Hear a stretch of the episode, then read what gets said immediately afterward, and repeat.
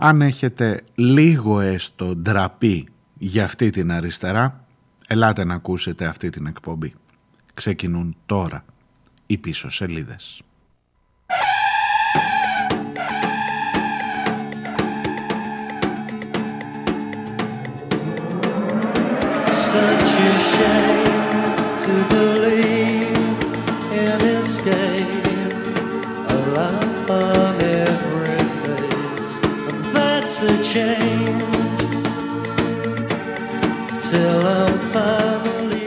Γεια σας, καλώς ήρθατε.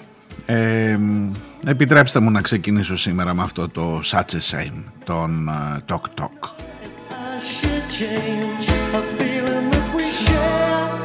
It's a shame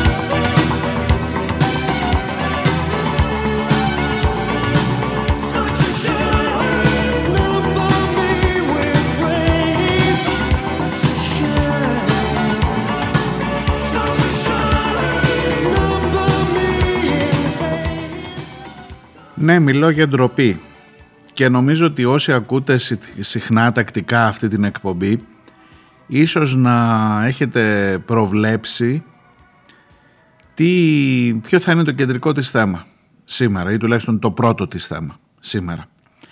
Ε, δεν θα σας ε, εκπλήξω καθόλου.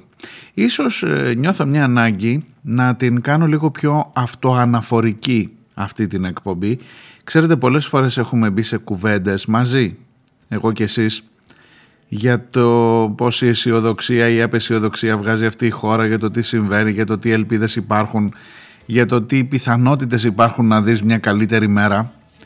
Και μέσα σε αυτό το κλίμα, σε αυτό το πνεύμα, φέρνω μαζί μου σήμερα μερικές σκέψεις με αφορμή φυσικά την ε, ιστορία πρώτον του επιδόματος των 600 ευρώ αλλά κυρίως του θανάτου τελικά, της δολοφονίας τελικά του 16χρονου του Κώστα Φραγκούλη του Ρωμά, του Τσιγκάνου, του Γύφτου, πείτε ό,τι θέλετε, όποια λέξη θέλετε. Ξέρω ότι όλες αυτές έχουν διαφορετικό νόημα και διαφορετική ε, χρειά, μερικές και ρατσιστική, αλλά αυτή είναι, αυτή είναι η αντιμετώπιση της ελληνικής κοινωνίας, μην κρυβόμαστε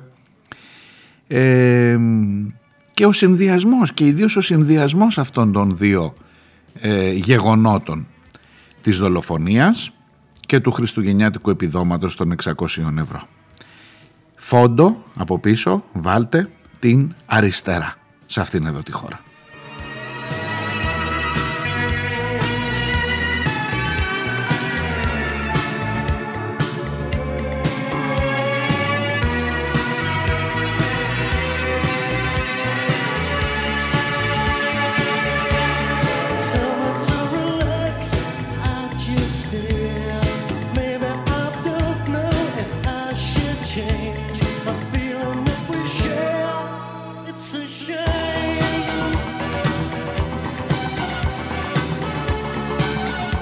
Είμαι ο Μάριος Διονέλης. Ακούτε τις πίσω σελίδες της Τετάρτης, 14 Δεκεμβρίου γράφει το ημερολόγιο.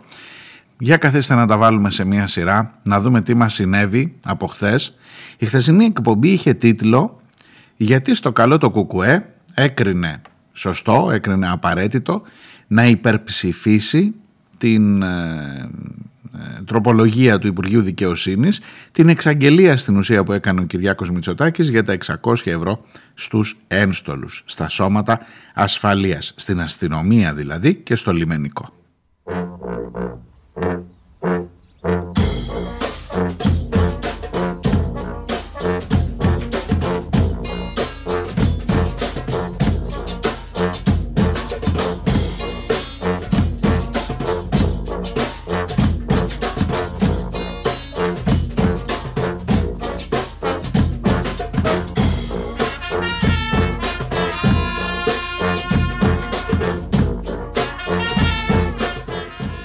Πιάνω το νήμα από τη χθεσινή εκπομπή. Μάλιστα σκέφτηκα να σας φέρω, δεν το έχω κάνει αυτό που θα σας φέρω, ένα ηχογραφημένο απόσπασμα του εαυτού μου.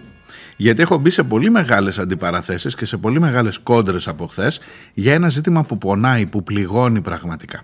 Και εννοώ το που ακριβώς στέκεται, ποιο σχέδιο έχει για τη χώρα, τι ακριβώς πρεσβεύει αυτό το κομμάτι της κοινωνίας ή το πολιτικό της καθρέφτισμα μιας κοινωνίας που, που θέλει να λέγεται αριστερά.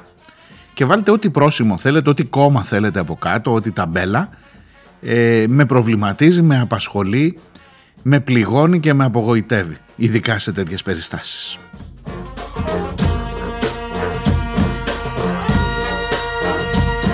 Ήμουνα που λέτε εδώ ακριβώς μπροστά σε αυτό το μικρόφωνο χθες και σας έλεγα. Ήρθε στη Βουλή χθες, δηλαδή προχθές, την ε, Δευτέρα, το βράδυ, η τροπολογία αυτή. Και ε, καλά, η Νέα Δημοκρατία το έφερε. Η ελληνική λύση, έτσι κι αλλιώς η ακροδεξιά πάντα με την αστυνομία είχε πολύ καλές ε, σχέσεις. Το Πασόκ ποτέ δεν περίμενα έτσι κι αλλιώς να αλλάξει τις ε, διακριτικές του σχέσεις που έχει με τις δυνάμεις της καταστολής και λοιπά. Τις έχει χρησιμοποιήσει πολλάκις στο παρελθόν. Ε, και αναρωτιόμουν γιατί στο καλό το Κομμουνιστικό Κόμμα ψήφισε υπέρ του βοηθήματος των 600 ευρώ. Έλεγα μπράβο στον ΣΥΡΙΖΑ και στο ΜΕΡΑ, αυτό ήταν κυρίως που θέλω να σας φέρω. Γιατί ξέρεις καμιά φορά ρε παιδί μου μπορεί να ξεχάσεις τι έλεγες ακριβώς εχθές ή μπορεί να αμφισβητηθεί τι έλεγες ακριβώς χθες. Όχι πριν από να λες χθες και να το λες έτσι σημειολογικά ρε παιδί μου πριν από 6 μήνες. Χθες, όταν λέμε χθες, χθες τρίτη παιδί μου. Λοιπόν εχθές έλεγα μπράβο στο ΣΥΡΙΖΑ και μπράβο στο ΜΕΡΑ25 που ε, αψήφισαν προφανώς το πολιτικό κόστος. Μάλιστα σας διάβαζα κάποια δημοσιεύματα από το πρώτο θέμα που έλεγαν ε, δεν ψήφισε το επίδομα των 600 ευρώ ο ΣΥΡΙΖΑ και το ΜΕΡΑ και ήταν συνταγμένο με τέτοιο τρόπο, συντεταγμένο το δημοσίευμα με τέτοιο τρόπο, στην ουσία τι έλεγε, να οι κακοί που δεν σας έδωσαν, που δεν ενέκριναν ή που δεν ήθελαν να πάρετε το επίδομα κύριοι και κυρίες αστυνομικοί και κύριοι και κυρίες λιμενικοί. Ξέρετε, εκλογές έρχεται, έρχονται, μαυρίστε τους. Αυτό ήταν το, το story. Ε, και έλεγα ότι παρόλα αυτά, παρόλο που υπάρχει αυτό το πολιτικό κόστος, έτσι λειτουργεί το σύστημα τώρα, τι να κάνουμε, δυστυχώς, τα δύο αυτά κόμματα, ο ΣΥΡΙΖΑ και το ΜΕΡΑ25, είπαν όχι στο ε, επίδομα των 600 ευρώ.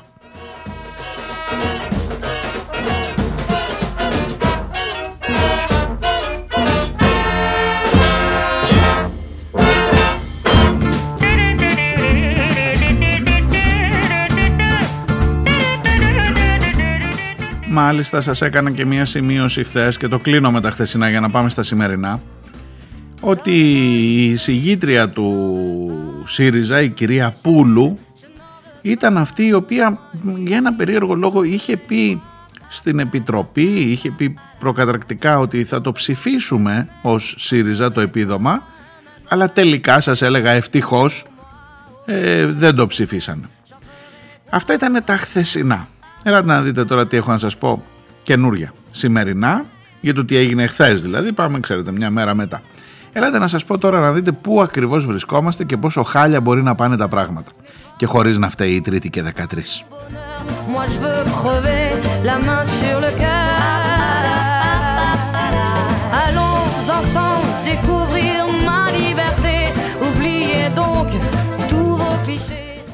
Λοιπόν, τα ξέρετε φαντάζομαι δεν ήταν τελικά λάθος που είπε ότι θα το ψηφίσουμε.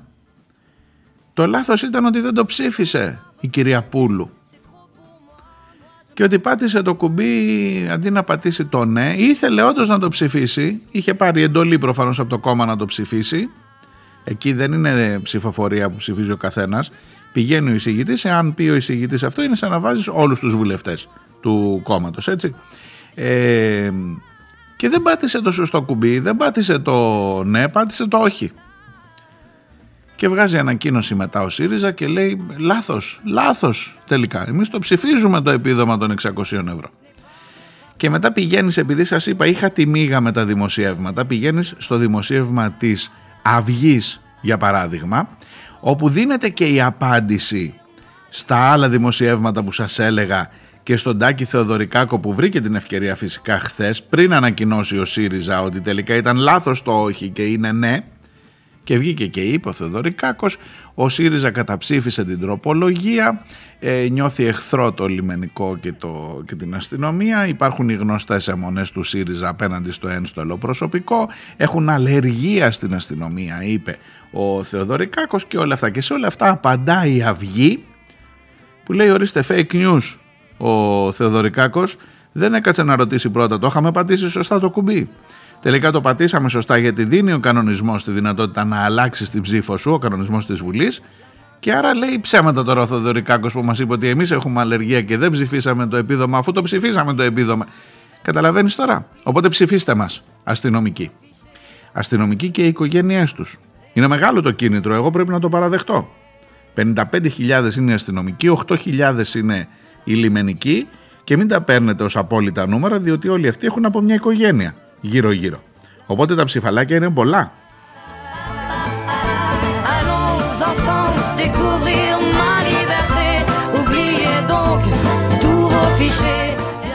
Οπότε να μην σας τα πολυλογώ το χθεσινό ερώτημα γιατί στο καλό το κουκουέ μόνο από την αριστερά τουλάχιστον πήγε και ψήφισε αυτό το έκτρωμα ε, τροποποιείται και λέει και γίνεται γιατί το κουκουέ και ο ΣΥΡΙΖΑ πήγαν και το ψηφίσαν για τα ψηφαλάκια υπάρχει μία όχι επίσημη, αλλά βλέπεις σε διάφορα social media από εδώ από εκεί υπάρχει μια διατύπωση μιας θέσης. Γιατί συνέβη αυτό; Γιατί λέει ε, το κουκουέ για παράδειγμα ποτέ δεν έχει αντιταχθεί σε αυξήσεις ε, μισθών εργαζομένων ή σε επιδόματα εργαζομένων σε ό,τι κάνει καλύτερη τη ζωή των εργαζομένων και άρα δεν είχε λόγο να αντιταχθεί παρόλο που βλέπει το προεκλογικό και το, το κλείσιμο του μάτιου στην αυθαιρεσία. Σας θυμίζω ότι αυτό έγινε την παραμονή της επαιτίου του Γρηγορόπουλου και το timing είχε κάτι να δηλώσει προς την κοινωνία και επίσης έγινε, ανακοινώθηκε την ημέρα που πυροβολήθηκε στο κεφάλι ο Κώστας ε, Φραγκούλης. Και χθες η στάση του ΣΥΡΙΖΑ άλλαξε την μέρα που ξεψύχησε τελικά ο Κώστας Φραγκούλης. Είδες ρε παιδί με αυτό το, άριμο, το, το άτιμο, το μπαμπέσικο, το μπαγάσικο, το timing, πώς μπορεί να σε εκθέσει. Και καλά στην πλευρά της ε, Μητσοτάκης, ΑΕ, είναι φυσιολογικό, ήταν θελημένο, ήταν σκόπιμο, πώς να σου το πω ρε παιδί μου, ήταν ε, σχεδιασμένο το timing αυτό. Ακόμα και όταν είχες νεκρό το πρωί εκείνης της μέρας που ήταν στην Τρίπολη ή όταν είχες ε, ε, επίθεση δολοφονική που προφανώς θα οδηγούσε σε νεκρό, οδήγησε τελικά μια εβδομάδα μετά. Ε, ναι, δεν πειράζει, δεν υπάρχει κανένας λόγος. Εμείς το επίδομα θα το εξαγγείλουμε γιατί είμαστε, είναι δικά μας παιδιά οι αστυνομικοί.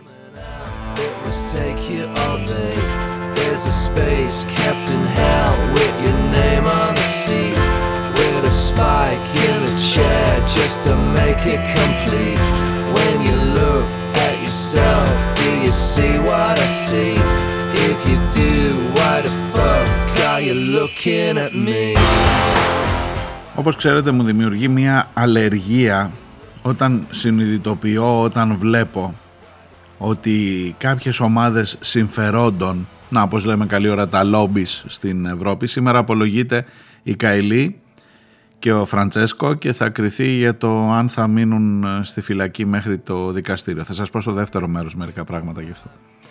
Ε, μου προκαλεί που λέτε αλλεργία όταν βλέπω αυτές τις ομάδες συμφερόντων ε, που κανονικά έχουν άλλο σκοπό είτε είναι για παράδειγμα ποδόσφαιρο. Ρε παιδί μου, ο σκοπός σου ποιος είναι να υποστηρίξεις την ομάδα σου, να κερδίσεις, να πάρεις το πρωτάθλημα.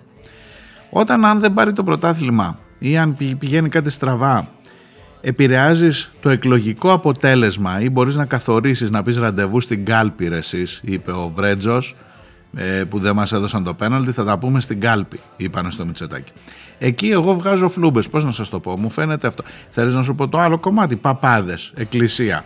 Αν ο παπάς κρίνει η ιεραρχία της εκκλησίας κρίνει ότι μία απόφαση δεν μας συμφέρει θέμα εκκλησιαστική περιουσία. Νύχτα έφυγε ο Τρίτσης, θα θυμάστε αυτά; Θέμα μισθολόγιο παπάδων, νύχτα έφυγε ο φίλης, τα θυμάστε αυτά; Αν τέλος πάντων κάτι κρίνουμε ότι δεν μας, αυτό κατεβάζουμε το χριστεπώνυμο πλήθος που είναι πολλά πολλά μαζεμένα ψηφαλάκια και ορίστε σας απαυτώνουμε και δεν καταλαβαίνετε τίποτα. Εντάξει. Λοιπόν, αυτό είναι η κατάντια της ελληνικής κοινωνίας. Ενδεχομένως και άλλων κοινωνιών, δεν λέω ότι είναι δικό μας προνόμιο μόνο, αλλά όποτε συμβαίνει, όποτε συμβαίνει μια ομάδα συμφερόντων με τόσο ξεδιάντροπο τρόπο, Πολλές φορές είναι ταξιτζίδες για παράδειγμα. Α, δεν μας δώσεις αύξηση, θα λέω κάθε μέρα στο ταξί καταψήφισε το Μητσοτάκι. Ε, και πάρε την αύξηση. Έγινε και αυτό έγινε. Μην νομίζετε ότι το λέω, το βγάζω από το κεφάλι μου. Ε, τώρα έχεις εδώ αστυνομικούς. Έχεις αστυνομικούς.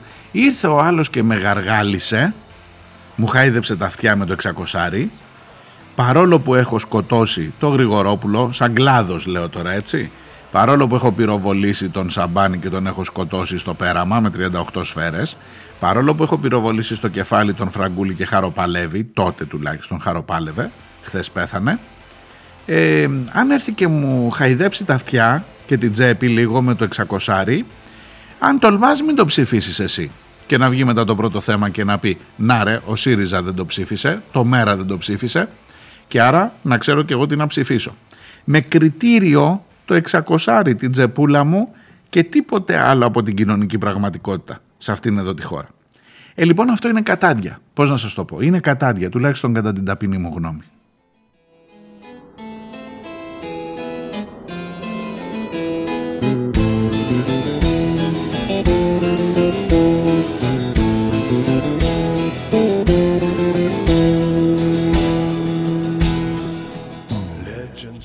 Λένε λοιπόν σήμερα, ειδικά από το Κουκουέ, ε, για το οποίο Κουκουέ ειλικρινά δεν το περίμενα.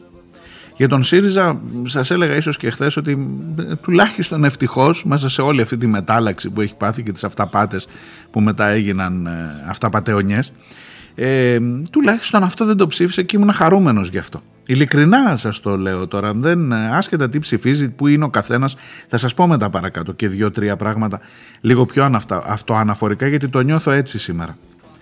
Ε, όταν βλέπεις ότι τα επιχειρήματα μετά είναι μα είναι εργαζόμενοι κι αυτοί.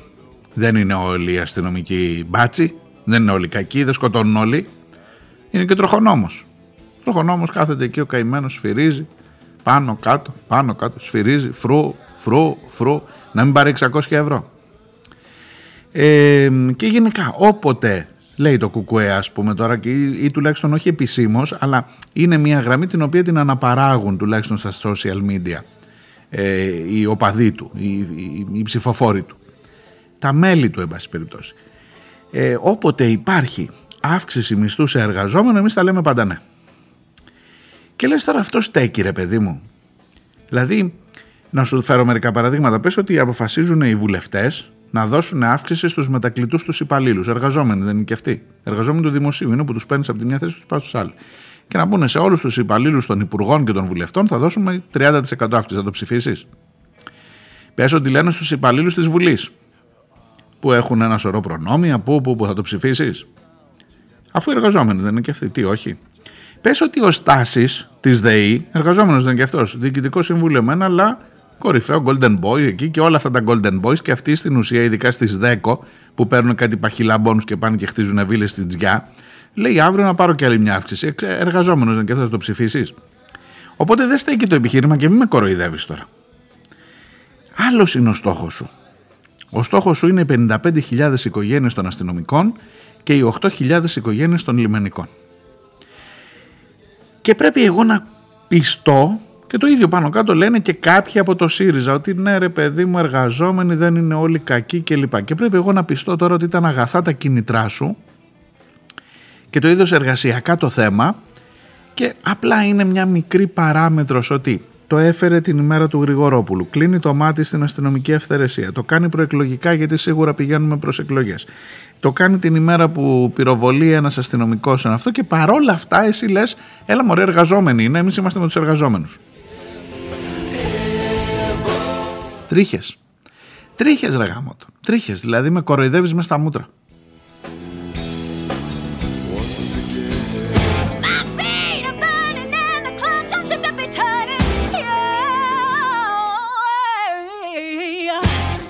Take an hour to put one foot in front of the other. Ties around spinning when I get the feeling it's falling asleep.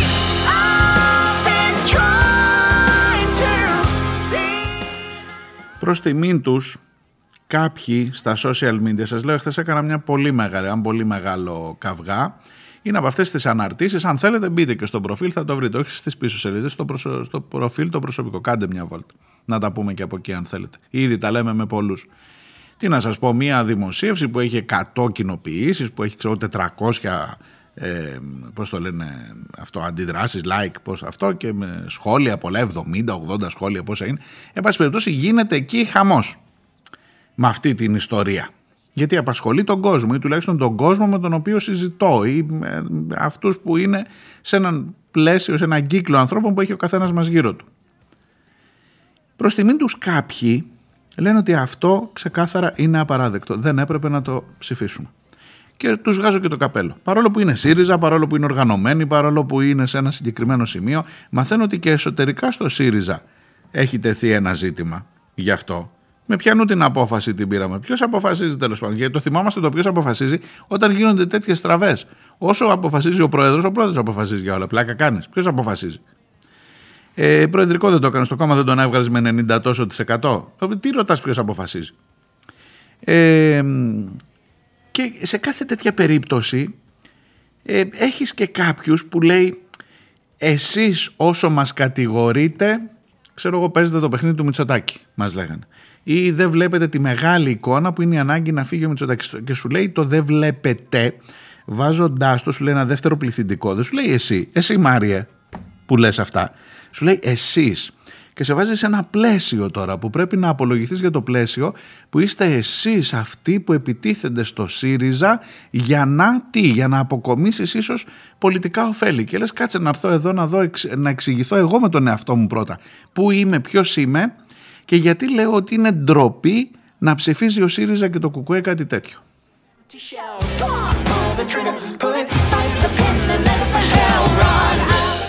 Εδώ νομίζω έρχεται η ανάγκη για αυτό το κομμάτι το πιο αυτοαναφορικό που σας έλεγα και με αυτό θα τελειώσω το πρώτο μέρος. Σας έχω πει ήδη από το καλοκαίρι, για να ξέρετε και τι ακούτε και ίσως πρέπει να το λέω και πιο συχνά, ειδικά όσο πηγαίνουμε προς τις εκλογές, ε, ότι από το καλοκαίρι και μετά έχω ένα ρόλο σε ό,τι αφορά την Κρήτη. Μιλώ σε πρώτο ενικό πια προσωπικό, όχι εμείς είστε που λέει εγώ, εγώ. Έχω ένα ρόλο στο Μέρα 25 ως υπεύθυνος τύπου και επικοινωνίας στην Κρήτη για το ΜΕΡΑ 25. Δηλαδή, τι σημαίνει αυτό, ότι δελτία βγαίνουν στην Κρήτη, ότι δελτία τύπου τα βγάζω εγώ, τα στέλνω εγώ στους συναδέλφους εδώ, μετά κάνουμε αποδελτίωση να δούμε τι δημοσιεύθηκε κλπ. Μια τέτοια δουλειά. Άμυστη δουλειά. Ξεκαθαρίζω. Η μόνη επαγγελματική σχέση είναι ότι η εκπομπή που ακούτε παίζει και στο ράδιο μέρα. Και από εκεί υπάρχει ένα αντίτιμο όπως υπάρχει και στα 13 ραδιόφωνα που ακούτε την εκπομπή, όπως υπάρχει στο The Press Project, όπως υπάρχει και στο Creta News στην Κρήτη. Ε, άρα εγώ τώρα, ναι, προφανώς για να είμαι υπεύθυνος τύπου του μέρα στην Κρήτη από το καλοκαίρι και δόθε, ναι, προφανώς μέρα θα ψηφίσω. Εντάξει, συνεννοηθήκαμε, φαντάζομαι δεν πέφτεται από τα σύννεφα. Στις προηγούμενες ψήφισα πάλι μέρα, στις πιο προηγούμενες ψήφισα ΛΑΕ. Παλιά ψήφιζα ΣΥΡΙΖΑ, στο δημοψήφισμα όχι. Στις ε, περιφερειακές συνήθως ψηφίζω ΚΚΕ γιατί βλέπω όλη την αυτή. Τι να σας πω πιο πριν, δεν θυμάμαι, ξέρω δεν έχω ψηφίσει ποτέ Πασόκ και Νέα Δημοκρατία. Ποτέ όμως και δεν θα ψηφίσω ποτέ. Είμαστε εντάξει, είμαστε συνεννοημένοι. Ξέρετε με ποιον έχετε να κάνετε. Με αυτό το δεδομένο, εγώ έπρεπε εδώ να είμαι χαρούμενο σήμερα και να έρθω να σας πω, να ρε παιδιά, μόνο το μέρα τίμησε την αριστερά. Πάτε και εσείς να ψηφίσετε μέρα. Λοιπόν, σας λέω ότι είμαι πολύ μακριά από αυτό είναι βαθιά η θλίψη, είναι βαθιά η απογοήτευση. Δεν είναι δυνατόν σε μια χώρα που συμβαίνουν όλα αυτά να υπάρχουν μόνο έξι βουλευτές μέσα στους 300 που να αντιλαμβάνονται ότι η πεπονόφλουδα που ρίχνει μπροστά ο Μητσοτάκης και την πατάνε όλοι είναι εις βάρος της κοινωνίας. Είναι ντροπή. Δηλαδή τι να το κάνω ότι το μέρο ότι οι έξι βουλευτές να σας πω α, εμείς περήφανοι είμαστε. Εμείς είμαστε η μόνη αριστερά. Είναι, είναι αυτό για να είσαι χαρούμενος. Είναι αυτό μια, μια κατάσταση που μπορεί να σου πει ότι έχω ένα πολιτικό όφελος από αυτή την ιστορία. Ποιο είναι το πολιτικό όφελος της κοινωνίας; Όταν τα, τα δύο μεγαλύτερα κόμματα της αριστεράς έχουν πέσει σε αυτή την παγίδα, υπολογίζουν τα 55.000 και των οικογενειών τα ψηφαλάκια και δεν πάει τίποτα μπροστά. Τίποτα να είμαι χαρούμενος που οι έξι βουλευτές Είπαν όχι και δεν υπολόγισαν το πολιτικό κόστος. Να σου πω κάτι και με το συμπάθειο. Σκατά. Συγγνώμη ρε γαμώτο, αλλά δεν. Απογοήτευση βαθιά, πηχτή, να την κόψεις με το μαχαίρι. Ή νομίζεις ότι το μέρα θα σώσει την τιμή της αριστεράς και ότι με το μέρα ας πούμε ξαφνικά θα έρθει η επανάσταση και ότι να ρε παιδί μου υπάρχει. Λυπάμαι. Λυπάμαι. Μπράβο φυσικά στους ανθρώπους που δεν το ψήφισαν. Μπράβο έλεγα και στο ΣΥΡΙΖΑ χθες όσο πίστευα ότι δεν το ψήφισε. Αλλά τώρα ο συσχετισμός το 6254 είναι ντροπή για αυτή τη χώρα. Και για την αριστερά και για όλους μας. Διάλειμμα.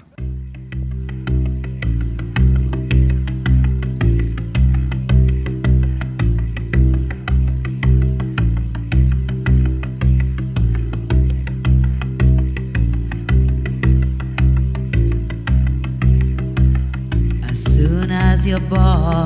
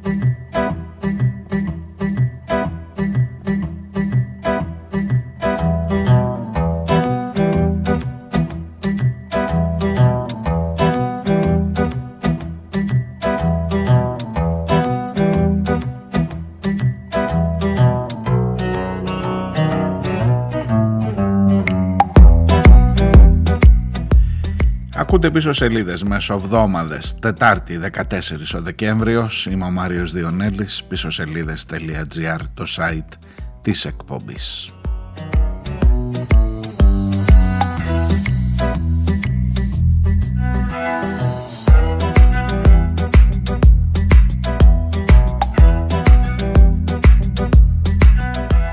Επιτρέψτε μου σας παρακαλώ να μείνω λίγο ακόμα σε αυτό το θέμα γιατί ξέρετε έχω ακόμα μία απέτηση από αυτό το κοινωνικό σώμα που συναποτελούμε, συναπαρτίζουμε όλοι μαζί.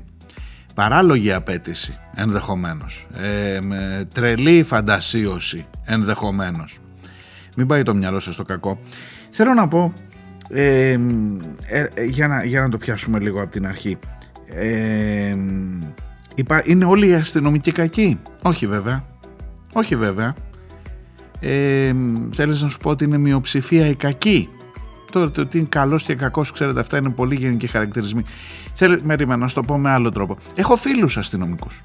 Έχω ανθρώπους που πάμε τα παιδιά μας μαζί στο σχολείο αστυνομικούς και δεν βλέπω έναν κακό μπάτσο. Δεν είναι στα ματ. Δεν είναι αυτός που πυροβολεί. Ελπίζω τους τσιγκάνους. Ούτε το σαμπάνι, ούτε τον φραγκούλι. Ούτε τον Γρηγορόπουλο φυσικά. Ε, Υπάρχουν οι αστυνομικοί που ξεγέννησαν στο μωρό τη γυναίκα που πήγαινε αυτό. Ναι, τα ξέρουμε αυτά. Οι αστυνομικοί που έδωσαν, το αστυνομικός που έδωσε το 20 το δικό του για να μην συλληφθεί η οικογένεια που χάλασε η κάρτα. Μου το έστειλε και κάποιος άλλος αυτό, ότι είναι αληθινό περιστατικό. Ναι, δεν είπα ότι δεν το πιστεύω. Εντάξει, ναι, πολύ καλά έκανε και μπράβο του και χίλια μπράβο του. Υπάρχει ο αστυνομικός που σε εξυπηρετεί, που κάνει διοικητική δουλειά που πας, ρε παιδί μου, ξέρω εγώ να βγάλεις ταυτότητα. Είναι ένας άνθρωπος εκεί που σου κάνει αυτή τη Ναι, ναι, είναι ο τροχέα, η τροχέα. Κάθε εσύ, σφυράει. Πρέπει, ρυθμίζει μια κυκλοφορία. Κάτι κάνει, εν πάση περιπτώσει. Ε, είναι όλοι κακοί, θέλω να σου πω. Όχι, δεν υπάρχουν και αυτοί. Ναι, υπάρχουν. Ασφαλώς υπάρχουν. Ασφαλέστατα. Και μάλλον τους αδικούμε. Τους αδικώ και εγώ με το να εστιάζουμε. Αλλά μισό λεπτό θέλεις να, να κρύψω αυτή τη στιγμή να, να χαρακτηρίσω με μονομένο περιστατικό ότι χθες πέθανε ένα παιδί που πυροβόλησες στο κεφάλι. Ναι, ο ένας αυτός που πυροβόλησε ακόμα και αν είναι ένας μόνο προφανώς αρκεί για να σχηματίσω την εικόνα ε, της αυθαιρεσίας, της βίας και δεν είναι μόνο ένα περιστατικό, ελάτε. Και πολύ περισσότερο όταν έρχεσαι να τους επιβραβεύσεις, εγώ σου λέω βγάλε αυτόν που πυροβόλησε. Και έχω να πω δύο λογάκια με σένα. Με σένα που πάμε το παιδί μας ε, στο ίδιο σχολείο. Με σένα που είσαι τροχονόμος, απλώς ρε παιδί μου, που βάζεις φραγίδες εκεί στην ταυτότητα όταν έρθει ο άλλος να βγάλει ταυτότητα. Νιώθεις ότι σε αυτό το πλαίσιο που ζούμε, σε αυτή τη χώρα που κοιτάς και εσύ, που ζεις και εσύ με τα προβλήματά μας, με τα στραβά, με όλα αυτά, με ό,τι περάσαμε, νιώθεις ότι δικαιούσε περισσότερο τα 600 ευρώ; Νιώθεις ότι τα έδωσε για σένα, για να μου βάζεις, επειδή μου βάζεις καλά τη σφραγίδα στην ταυτότητα. Νιώθεις ότι τα έδωσε στον τροχονόμο;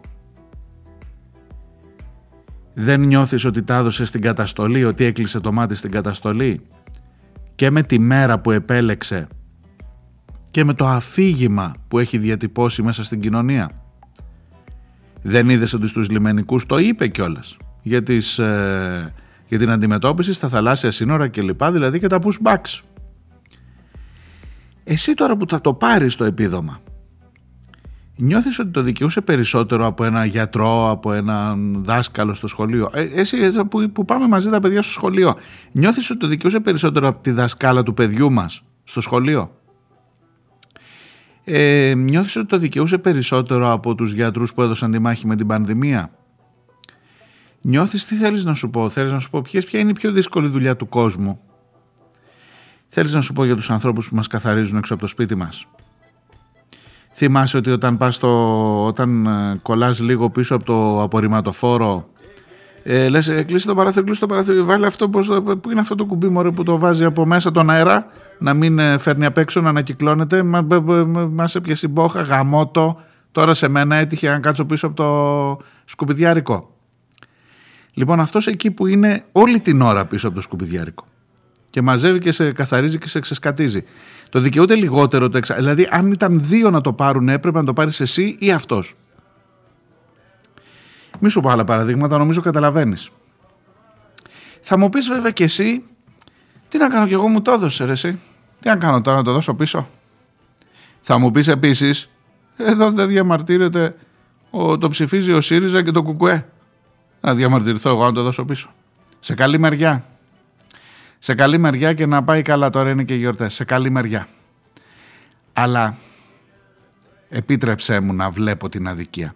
Επίτρεψέ μου τουλάχιστον να μιλώ για αυτή. Και να σου πω κάτι, πάλι φίλοι, αν γουστάρεις, εκεί που είμαστε μαζί, που πάμε, που σου λέγα το παιδί σχολείο μαζί. Άμα δεν γουστάρεις, εντάξει, δεν βαριέσαι.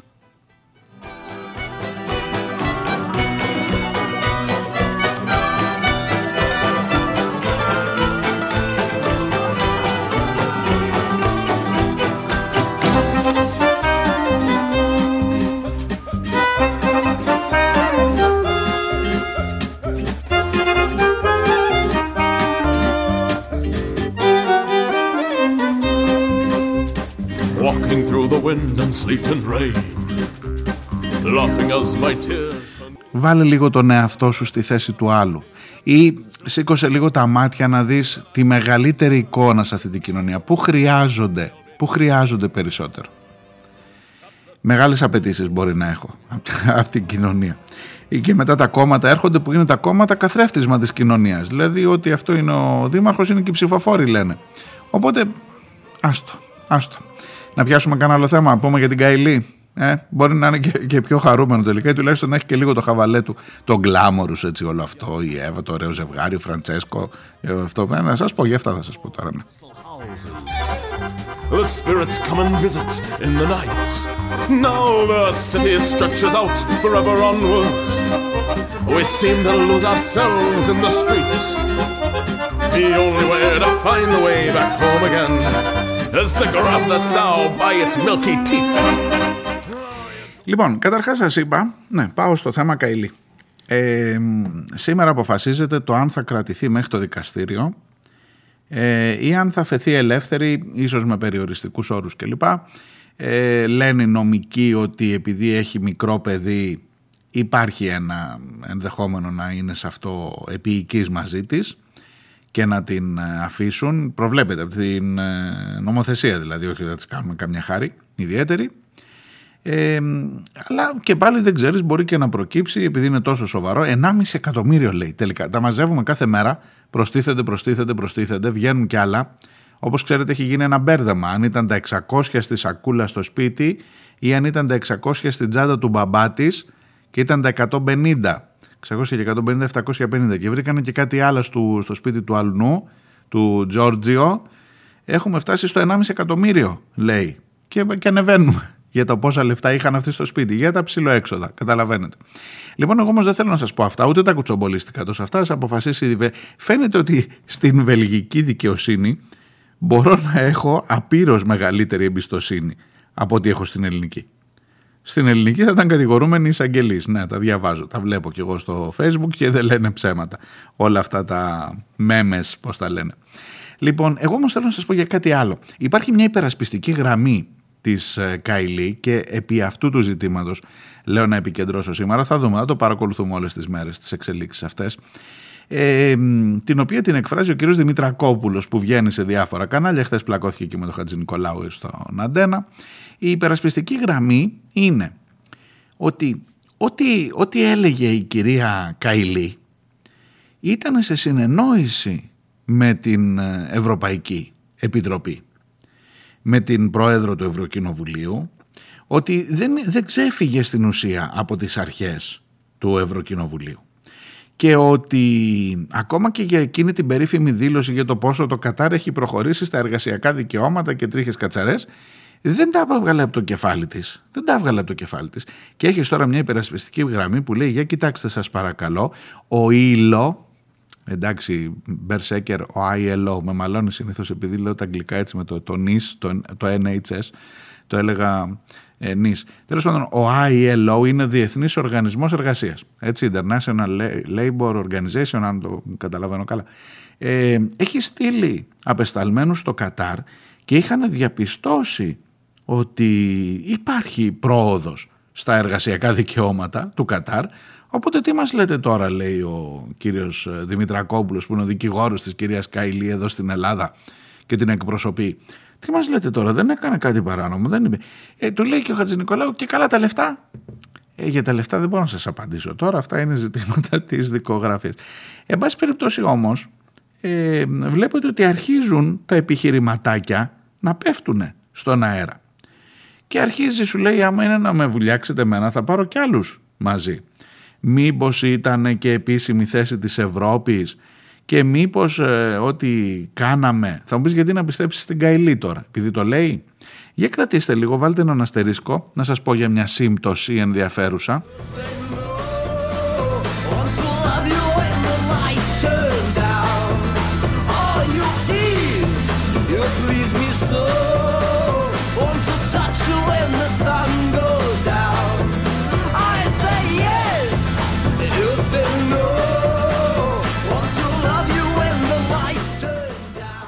Λέτε που διάβαζα τις εξελίξεις όλες γύρω από το σκάνδαλο, το Qatar Gate όπως το λέμε, ε, είδα και τις δηλώσεις του Μαργαρίτη Σκηνά. Αυτός είναι ο επιτροπός μας, ο ε, Μαργαρίτης Σκηνάς και είναι και μάλιστα αντιπρόεδρος της ε, Κομισιόν της Ευρωπαϊκής Επιτροπής, του Κολεγίου των Επιτρόπων. Τι ωραία λέξη, το Κολέγιο των Επιτρόπων.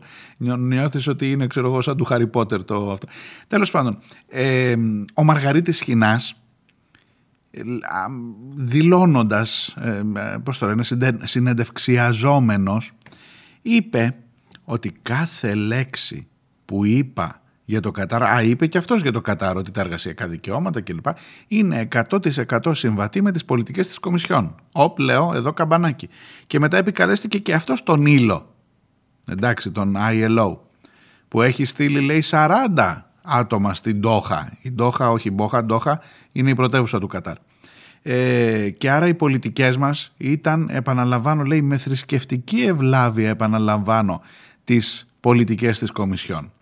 Και λέω, εσύ για βάλτε δίπλα-δίπλα εδώ, να, η, η Εύα Καηλή λέει ότι έλεγα ήταν πολιτική της, ε, του Ευρωκοινοβουλίου, ε, να και ο ILO, τι έχει πει για το Κατάρ, και δίπλα έρχεται και ο Μαργαρίτης Κινάς και λέει ακριβώς τα ίδια. Ό,τι έλεγα είναι κομισιόν και αυτό. Βέβαια ο Μαργαρίτης Κινάς ρωτήθηκε εσείς πήρατε δώρα; Λέει πήρα, ε, τι είπε να δείτε, ένα... Πήρα δώρο μία μπάλα, πήγε επίσημος προσκεκλημένος στην έναρξη του Μουντιάλ και του δώσανε λέει μια μπάλα και ένα κουτί σοκολάτες τα οποία λέει τα άφησα στον οδηγό που με πήγε, ούτε καν καταδέχτηκε να πάρει τις σοκολάτες.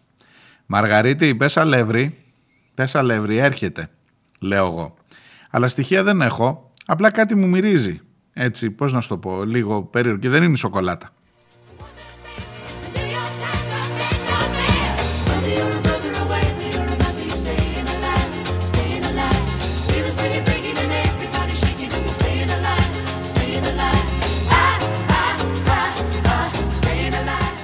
Πάντως σας παρακαλώ σημειώστε τη σύμπτωση αυτή.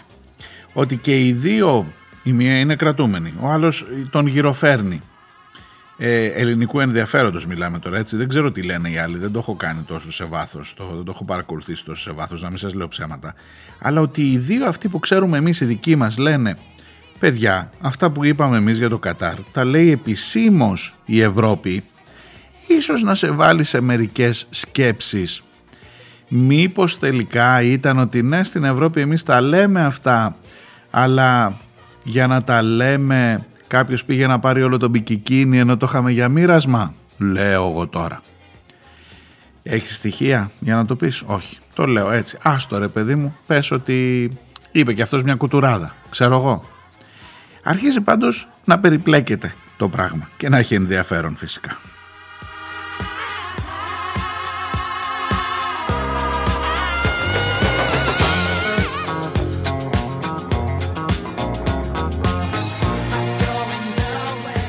Θέλεις να σου το πω ανάποδα.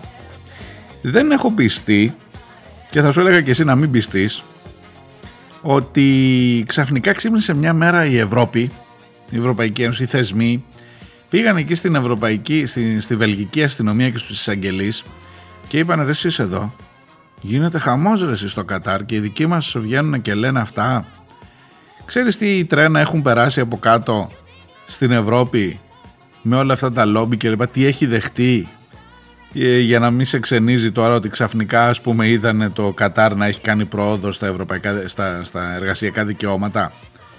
Ε, δεν νομίζω ότι ξαφνικά ε, μας τσίμπησε μια μίγα και είπαμε «Οπ, εδώ εμείς θα γίνουμε υπερασπιστές των ανθρωπίνων δικαιωμάτων». Είπε, κάτι δεν μου κολλάει.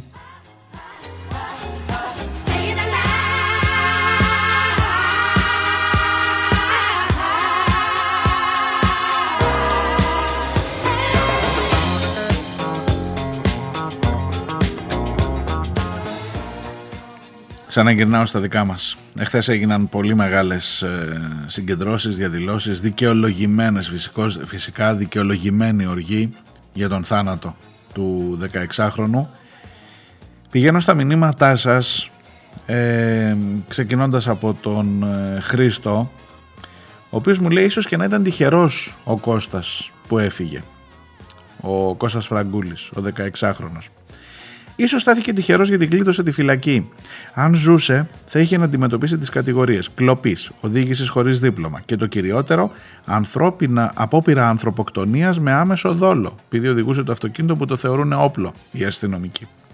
Στάθηκε τυχερός γιατί εκτός από τη βρωμιά των αμάζευτων σκουπιδιών έξω από το σπίτι του, γλίτωσε από τη βρωμιά και τη δυσοδεία αυτών που υποκριτικά εύχονται στη γυναίκα του να έχει το κουράγιο και τα μέσα να μεγαλώσει σωστά το παιδί τους και να το κάνει ένα χρήσιμο άνθρωπο στην κοινωνία. Αν δεν γίνει κούγια ή μπάτσος, έχει αρκετές πιθανότητες να το πετύχει. Αυτό ποιος το είπε, Κούγιας, το έχω χάσει. Χρήστο μου, το βάζεις εισαγωγικά. Ε, πρέπει να το δω, να το ψάξω. Μάλλον ο Κούγιας είναι, αν, αν είπε κάτι τέτοιο. Μοιάζει, μοιάζει να είναι Κούγιας.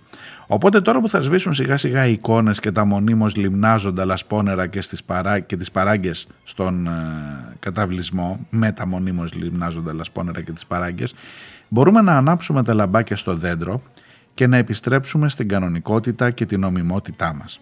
Την κανονικότητα και νομιμότητα που διατάραξε ένας παραβατικός τσιγκάνος μπορούμε να ησυχάσουμε ακόμα περισσότερο τη συνείδησή μας και με κάποια φιλανθρωπία π.χ. με 20 ευρώ στην Κιβωτό ή στην Εκκλησία της Ενωρίας για να βοηθήσει τους φτωχούς.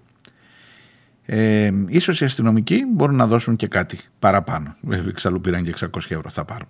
Μέχρι την επόμενη φορά που θα σοκαριστούμε και θα θρυνήσουμε, ειδικά αν το θύμα δεν είναι κάποιος παραβατικός τσιγκάνος. Παρότι σε μια μέρα που σφραγίζεται οριστικά ο άδικος και παράλογος θάνατος ενός παιδιού, θα πρέπει να σταματάει κάθε άλλη κουβέντα, δεν θα ντραπώ να παραθέσω μου λέει και τις παρακάτω σκέψεις.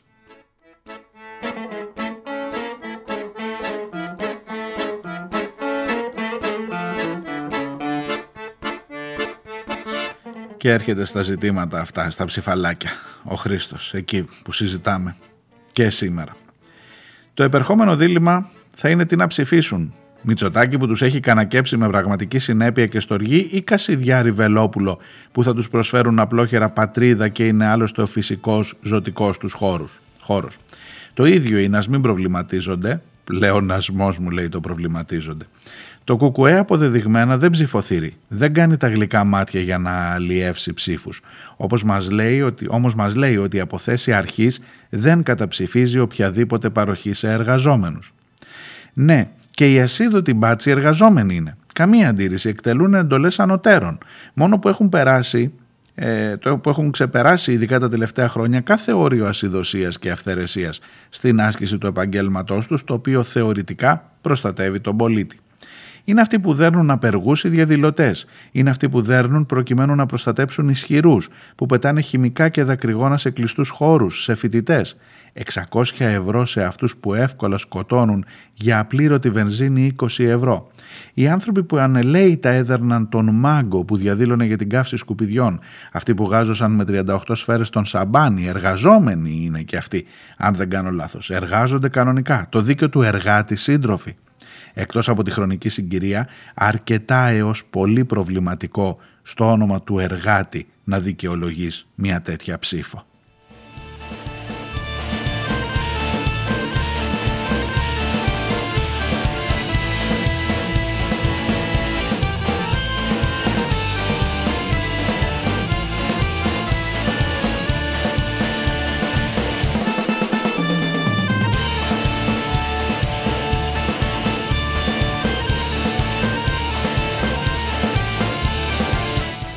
Και τελειώνει στο μήνυμα του ο Χρήστος, μου λέει επιπλέον φράσεις όπως σε εισαγωγικά δεν θα περάσει καμία προσπάθεια συγκάλυψης ούτε αυτής ούτε άλλων υποθέσεων αστυνομικής βίας, κλείνουν τα εισαγωγικά, αυτό είναι από την ανακοίνωση του ΚΚΕ για, την, ε, για τον πυροβολισμό στο κεφάλι του 16χρονου, ακούγονται ως ανούσιος ηρωισμός, αν όχι ανέκδοτο.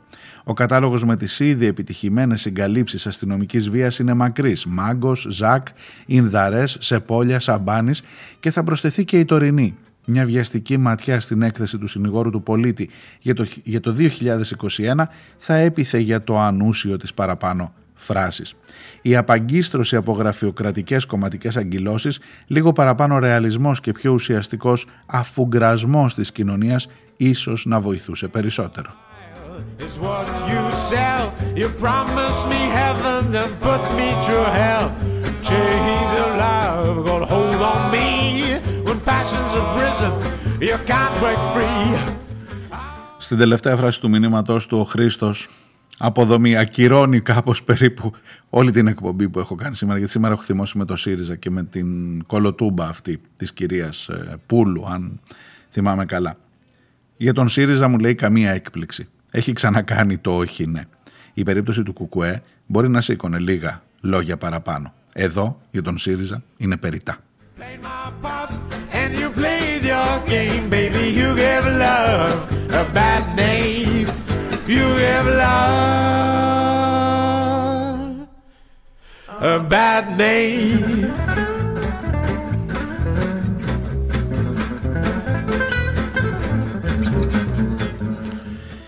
Και ο Αντώνης από την αρχαία Ολυμπία. Ε, αλγινή εντύπωση μου προξένησε το ναι του Κουκουέ στα 600 ευρώ για τους ένστολους. Μέχρι τώρα δεν έχει εξηγήσει τους λόγους, δεδομένου ότι εδώ δεν έχουμε μια απλή περίπτωση ενίσχυσης εργαζομένων, αλλά μια κραυγαλαία επιβράβευση της βίας και της κρατικής αυθαιρεσίας.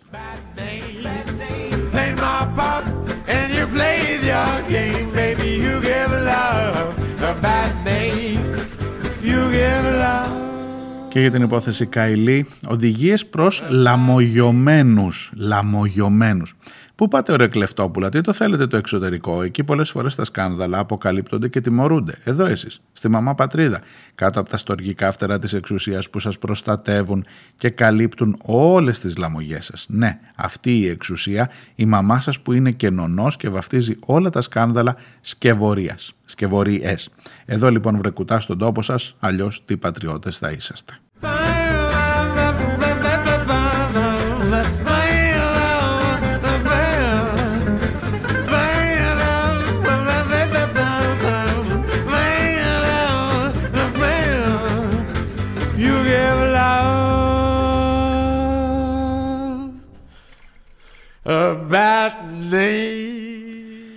Και ο φίλος ο Γιώργος, με αυτό θα τελειώσω, μου λέει κάνε μια αντιπαραβολή με τις επαιτειακές ανακοινώσεις του ΚΚΕ, να θυμίσω 2011, να θυμίσω Χημείο, νομίζω είναι περιττό.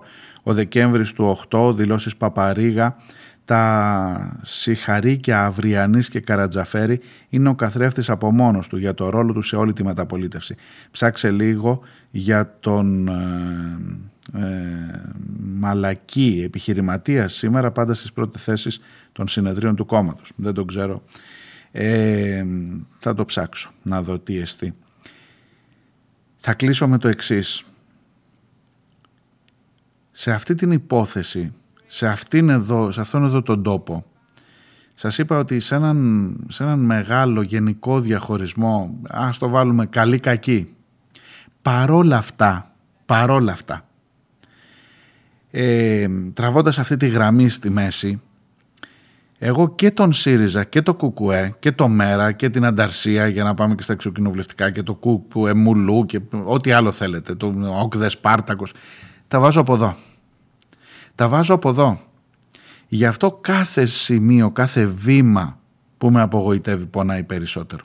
Τουλάχιστον αυτή είναι η δική μου θεώρηση των πραγμάτων. Δεν είναι όλοι οι ίδιοι. Δεν είναι. Όχι, δεν είναι όλοι οι ίδιοι. Το να προσπαθούν με πολύ μεγάλες δρασκελιές να γίνουν είναι τουλάχιστον απογοητευτικό. Θα τα πούμε αύριο. Να είστε καλά και να προσέχετε.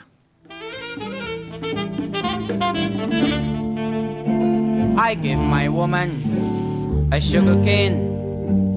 Sweets to the sweet, I did explain. She handed it back, much to my surprise. She loved the flavor, but not the size. For the big bamboo, it grows good and long.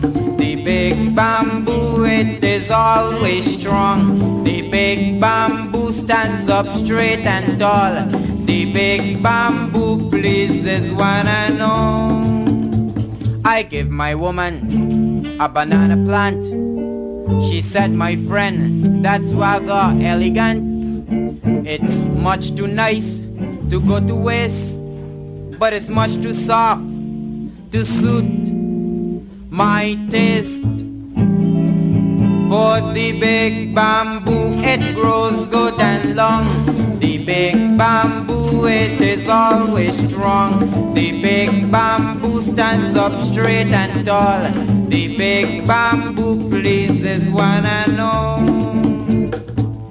Ever since they created man, he has pleased his woman as best he can. But I find that the woman is only true to the man who can give them the big bamboo.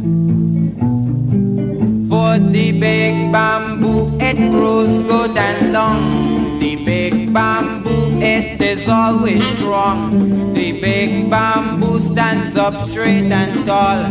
The big bamboo, it really pleases